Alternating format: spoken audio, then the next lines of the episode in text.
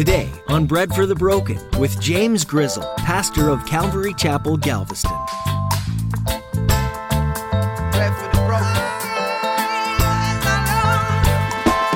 Submission is just two people that God brings together and that they are shoulder to shoulder. We're going to march through this life together. I got your back, you got my back. You got responsibilities, I got responsibilities. Both are going to be held accountable for what, basically, for what they've done with their roles when they stand before Jesus.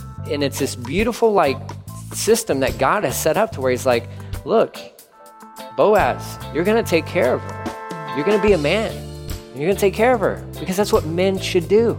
Submit is a word that has almost become dirty in our day and age. We often think of it when someone is controlling and unreasonable. But Pastor James reminds us today what it really means. It means to sacrifice your own needs for the sake of another, to trust someone so much that even if you suppose otherwise, you ascribe to their decision. Men and women are equal in their values, but we all have different strengths. Don't be embarrassed to take a step back and rely on your spouse's conviction. Now, here's Pastor James in the book of Ruth, chapter 3, with today's edition of Bread for the Broken.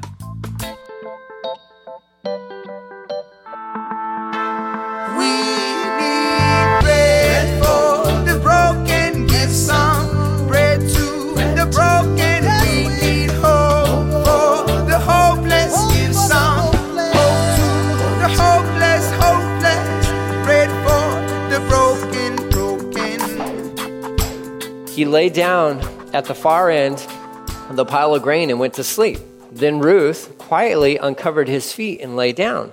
Around midnight, Boaz suddenly woke up and turned over. He was surprised to find a woman laying at his feet.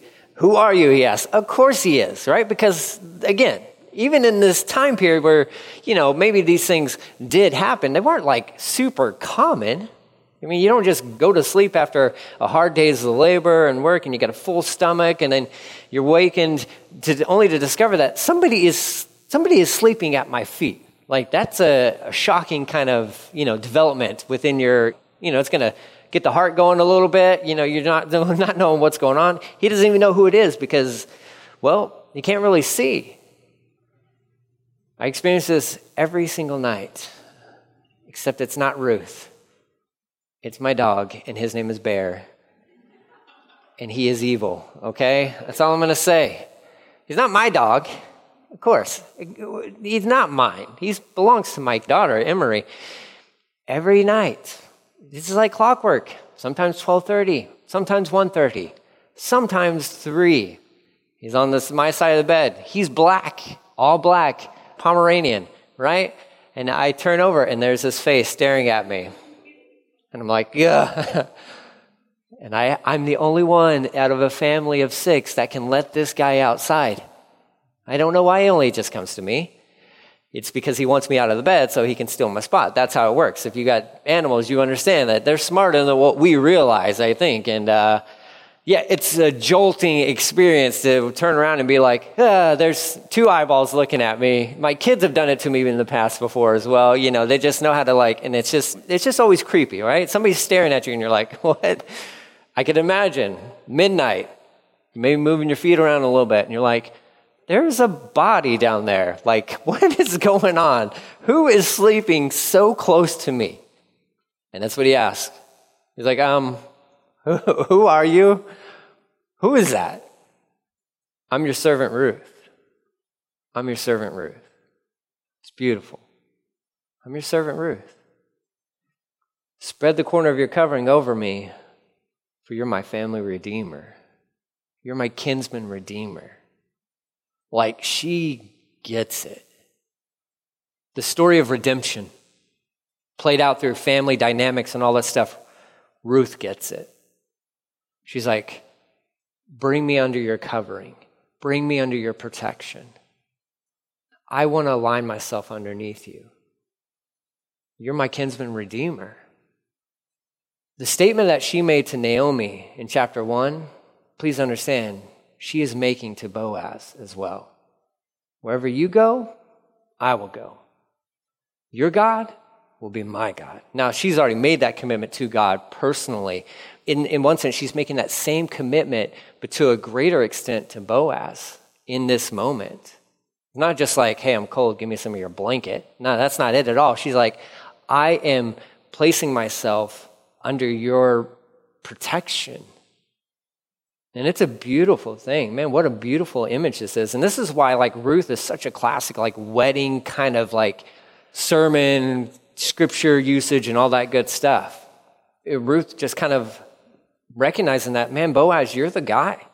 You're the guy, and I'm going to follow you. I'm going to follow you. And I trust, I'm going to trust you with my life that you're going to provide for me, that you're going to protect me, that you're going to watch over me. I mean, it's not like a, you know, the whole submission thing, especially nowadays, it's all just twisted and backwards. It really is a beautiful concept that, it, that our world is just totally just messed up. Totally messed up. And, and yeah, I know that the, the church bears some responsibility there, right? Because sometimes you get jerks who are like, you know, want to be domineering and all that stuff. That's not what it's talking about. It's not like, I'm in charge, you do what I say, and that's how it goes. That's not submission. That's not a, that's not a good biblical definition of that or example of it. Submission is just two people that God brings together and that they are shoulder to shoulder. We're going to march through this life together. I got your back, you got my back. You got responsibilities, I got responsibilities. Both are going to be held accountable for what, basically, for what they've done with their roles when they stand before Jesus. And it's this beautiful, like, system that God has set up to where He's like, look, Boaz, you're going to take care of her. You're going to be a man. And you're going to take care of her because that's what men should do. Men should be men, and there's nothing wrong with that. There's nothing wrong with that. We need more men. We need more men like Boaz, especially within the church, that are willing to step up and I'm going to lead and I'm going to be a good boss and I, am going to, I'm just going to watch out for the needs of others. We're supposed to take care of widows and orphans? Sweet, sign me up. I'm the first one to sign up. That's a good, godly man. That's how it should be in church. Should, that's how it should be in church. This is how Boaz lived his life.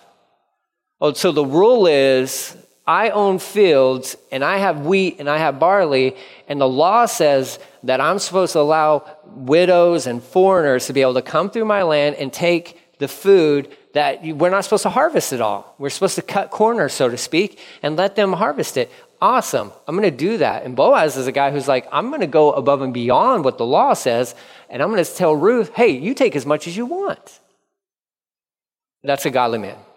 That's what the church is in desperate need of. And I say church, capital C church, globally, the church is in desperate need of Boaz. To go above and beyond what the expectation is, to go above and beyond what the law says.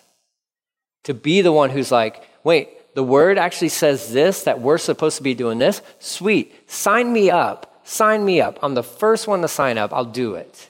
That's what we need. That's who Boaz was. Tremendous man. And now he's got Ruth at his feet, and she's like, Look, I am devoting myself to you. I am committing my life to you. And he's just humbled. The guy's just humbled. He's not like, yeah, you know, I kind of figured that, right? Like, puffed up his chest, you know. He's like, yeah, it's, I'm hard to resist, right? Like, I, you know, all the ladies know me in this town, and yeah, I'm, like, I'm wealthy and all that. He's not even, not even. Look at his, his response to her. Verse 10 The Lord bless you, my daughter, Boaz exclaims. You are showing even more family loyalty now than you did before, for you have not gone after a younger man, whether rich or poor. Now don't worry about a thing, my daughter. I will do what is necessary. For everyone in town knows what? You're a virtuous woman. I love it. Awesome. What a dude. What a guy. like, what a guy. Again, my respect and, and you know, the ranking of, of biblical heroes, Ruth is like skyrocketing, but Boaz is just right there skyrocketing with her. And, you know, there's not, a, there's not that much that's known about him in one sense. I mean, you got four chapters that talk about him, and we know he's the great grandfather of King David. But man, you look at this dude and his character, who's just a hardworking man who loved his employees. He took care of his employees. He loved Ruth. He loved the Lord, and that tops them all. And look at how he greets her with how he, the same way he greets his employees. He's like, May the Lord, the Lord bless you. The Lord bless you. I think that's just probably how he greeted everybody. You came in contact, if you ran into Boaz on the street, I'm sure he would have said, Hey, the Lord bless you. What a great greeting. It might be a good thing to start incorporating into our greetings. How messed up would that make some of your friends or coworkers, you know, like, hey, how's it going? Hey, the Lord bless you. Whoa, whoa, whoa, whoa. Wait, what? What? what? Yeah, the Lord bless you. Why, I don't even know if I believe in the Lord. Huh, well, but you're blessed by him. you can't deny that. You're blessed by him, right? You're alive, aren't you? Okay, the Lord is blessing you. The Lord bless you. I just think it, it just is an, an outflow of his, of his character. I think it's an outflow of his relationship. We don't know what his devotional life was like, but I think, I think, it's all speculative. I think some of his devotional life probably rubbed off on his great grandson David, who spent time in the fields who spent time outside, just always in awe and amazement of who God is. Was David's dad like that? We don't know. We don't know. But I got a feeling his great grandpa was. And I think maybe a little bit of that rubbed off onto David. We don't know anything. We don't, I just, when you see little things like this in the Bible, it's always indications that there's something going on deeper below the surface.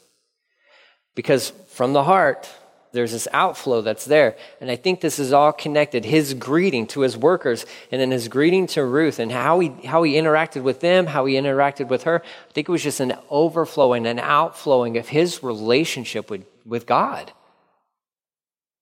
It's just what comes out. Think naturally, like, or I should say supernaturally, it's just what flows out of them. And I would hope the same is said about me. And I know at times it's not. And I'm sure Boaz had his good days and his bad days, just like we all do, right? But here he is. May the Lord bless you, my daughter. He's just in awe. He's just absolutely just floored by her devotion to, to his family, to his family. Your loyalty. He's like, eh, you just, you just don't even know. He's like, you could be going after a younger guy. We don't know how old Boaz is. I don't know how old he is. I don't even know if there's, I'm sure there's speculations. You do like a Google search, it's going to show up as like an old man all the time, which I don't know if is completely accurate, right? But we know she is obviously probably younger than he is. Because he says right here, you could have gone after a younger man, but you chose me. But you chose me. And for him, that like, that speaks volume in and of itself. Like, Ruth, you actually want me? You're picking me. And he's humbled by that. He's amazed by that. And Ruth could be like, I can't believe you're picking me, a Moabitess, an enemy of Israel. You know my family history, right? Yeah, we started with Lot and his daughter. Gross, okay? Genesis 19, I believe, right? Ugh, no, no, don't even look at our family tree because it's just like one stump, right? Like there's no, it's gross. Like, yeah, no, don't no ancestry DNA on this one, okay? She's like, my family's been messed up for years. Well, you're picking me? And that's a beautiful thing when it works, when it, when it plays out like that. I can't believe you picked me. I can't believe you picked me. And he, he confirms to her, he's like, look, I'm going to do whatever's necessary. Uh, and he also, he also tells her basically what everybody thinks about her. Everybody knows you're a virtuous woman. Everybody knows you're a virtuous woman. Now, there's some questions here about like, wait, so she's like showing up and sleeping at his feet and all this stuff. And it seems like it's done in secrecy and all this. So is this like scandalous? It's not scandalous, okay? Now, I believe Boaz is somewhat protecting Ruth in one sense because he's going to be like, they have this arrangement to where it's like, hey, listen, you're probably, probably going to need to take off, right? Like once the sun comes up, you're probably going to want to get out of here and all that good stuff. Maybe to protect her reputation or to make sure there's no like gossip. Gossip happens? Oh, all the time, right? but he, he wants to protect Ruth. And what I, what I understand from that to a certain degree is almost like a Joseph and Mary situation, where Joseph was super protective of Mary, right? When they found out she's pregnant, she's pregnant with the Son of God, right? And Joseph is like, it wasn't me. I know it wasn't me, but everybody's going to talk like it's me. And so he wanted to do the honorable thing in that situation.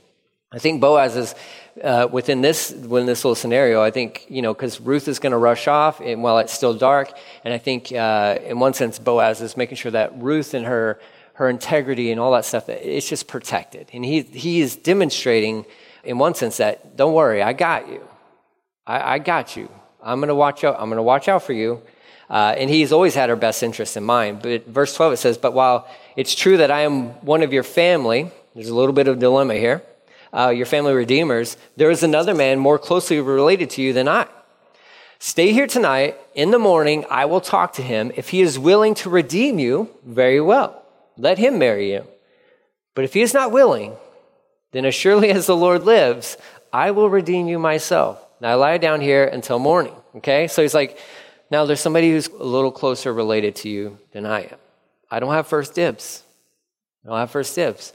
And you know, if this guy's willing to marry you, then uh, my recommendation is that you is that you marry him. Please don't. Please no, no. Right? Like he's like, oh no, like positive thoughts, like all this stuff. Right? No, he's just, he's like, and he's you know fingers are crossed, like please no, no, no.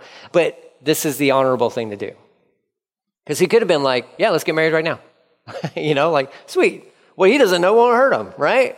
You know, it's better ask for forgiveness than permission. You know, all that good stuff, right? Like, no, he's like, this is the way it works. This is the way it works. Now, look at um, Deuteronomy chapter 25. This is the um, Levirate marriage. Um, this is what was put into place, okay? Two brothers are living together on the same property, and one of them dies without a son. Uh, this is Deuteronomy 5, verse 6. Uh, but it actually goes from 5 to 10. Um, if, if they're living together uh, on the same property, one dies without a son, his widow may not be married to anyone from outside the family. Okay? Instead, her husband's brother should marry her uh, and have intercourse with her. Oh, no. Um, and with her to fulfill the duties of a brother in law. So she, he, she should bear a child. Okay? The first son she bears to him will be considered the son of the dead brother, so that his name will not be forgotten in Israel. So, this is the Levirate marriage way that they have this worked out, okay? So that the family name can continue, so his name can kind of continue on.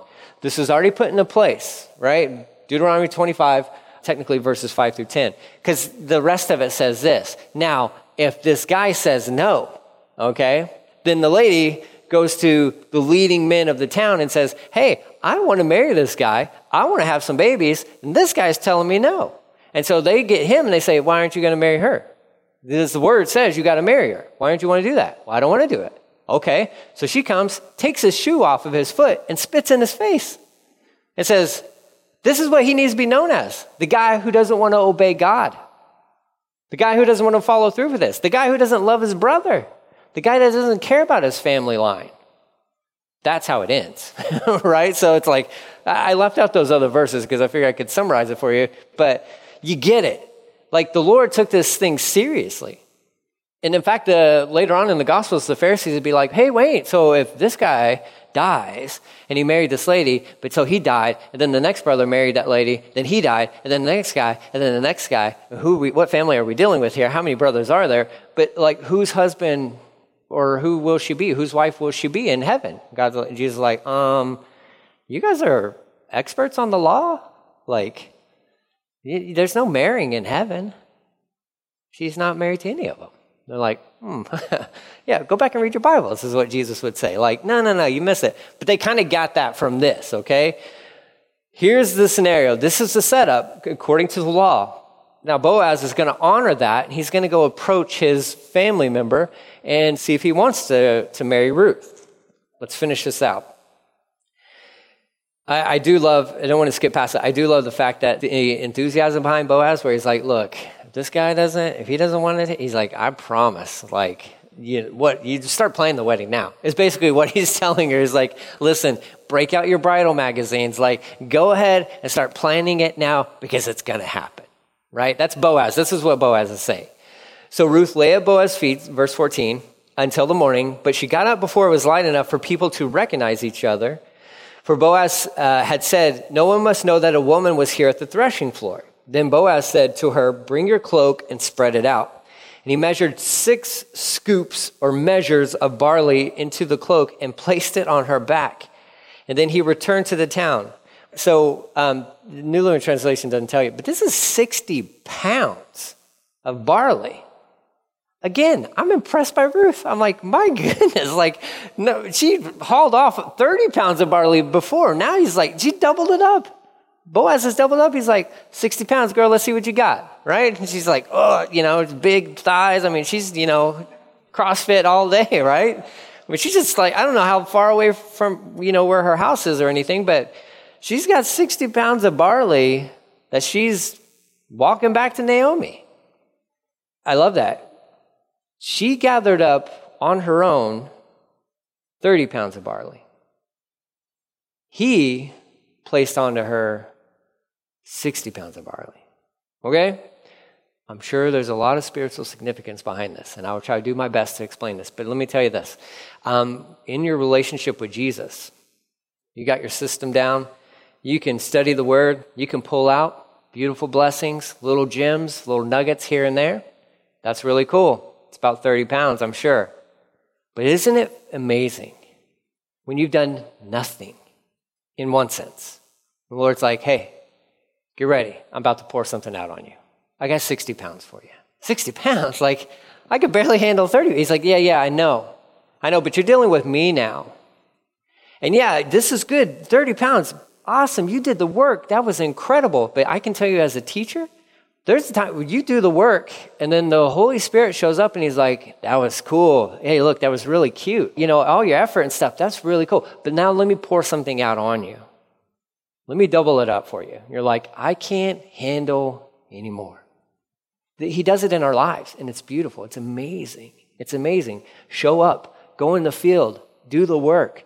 Please get into the field and all that good stuff. What Jesus said, the, the harvest is plentiful, right? We need the laborers. Pray for the laborers. Like, get into the field, pick up what you can, do all that good stuff. And then there's times where the Lord would just show up and he's like, hey, look, I'm just going to dump all this on you, okay? And you're like, I can't take it anymore and it's a, it's a blessing. I do just find that that was, that's significant in, in one sense that he loads her up. Six measures, okay, or six scoops of barley. That's technically, that's about 60 pounds. He goes to the town to find the kinsman redeemer, the closest one. It says Ruth went back to her mother-in-law, and Naomi asked, "What happened, my daughter?" And she's like, uh, "Do you not see this huge sack of barley? Obviously, it went really well." Okay, no, she's not like that at all. Ruth tells Naomi everything that Boaz had done for her, and she added, He gave me these six scoops of barley and said, Don't go back to your mother in law empty handed. Then Naomi said to her, Just be patient, my daughter, until we hear what happens. The man, Boaz, the man won't rest until he has settled things today. Today. He's a man of his word. And he was like, Look, you go take this food back to Naomi, tell her I said, What's up? And then I'm going to go and find this guy, and we're going to settle this today. We will know today. So she didn't have a lot of time to plan for this wedding because Boaz was like, oh, it's happening. Like, it's happening today. We're going to figure this thing out. Just a cool, cool story, amazing story. And, and again, there's just so much from the whole story of Ruth. It really is about like Jesus, Israel, and the Gentiles, okay? And just how he can bridge the gaps and connect everything. And it's just so, so sweet. Ruth is, represents the Gentiles. Ruth would represent probably almost all of us in here. Naomi would represent Israel, and Boaz is a representation of Jesus.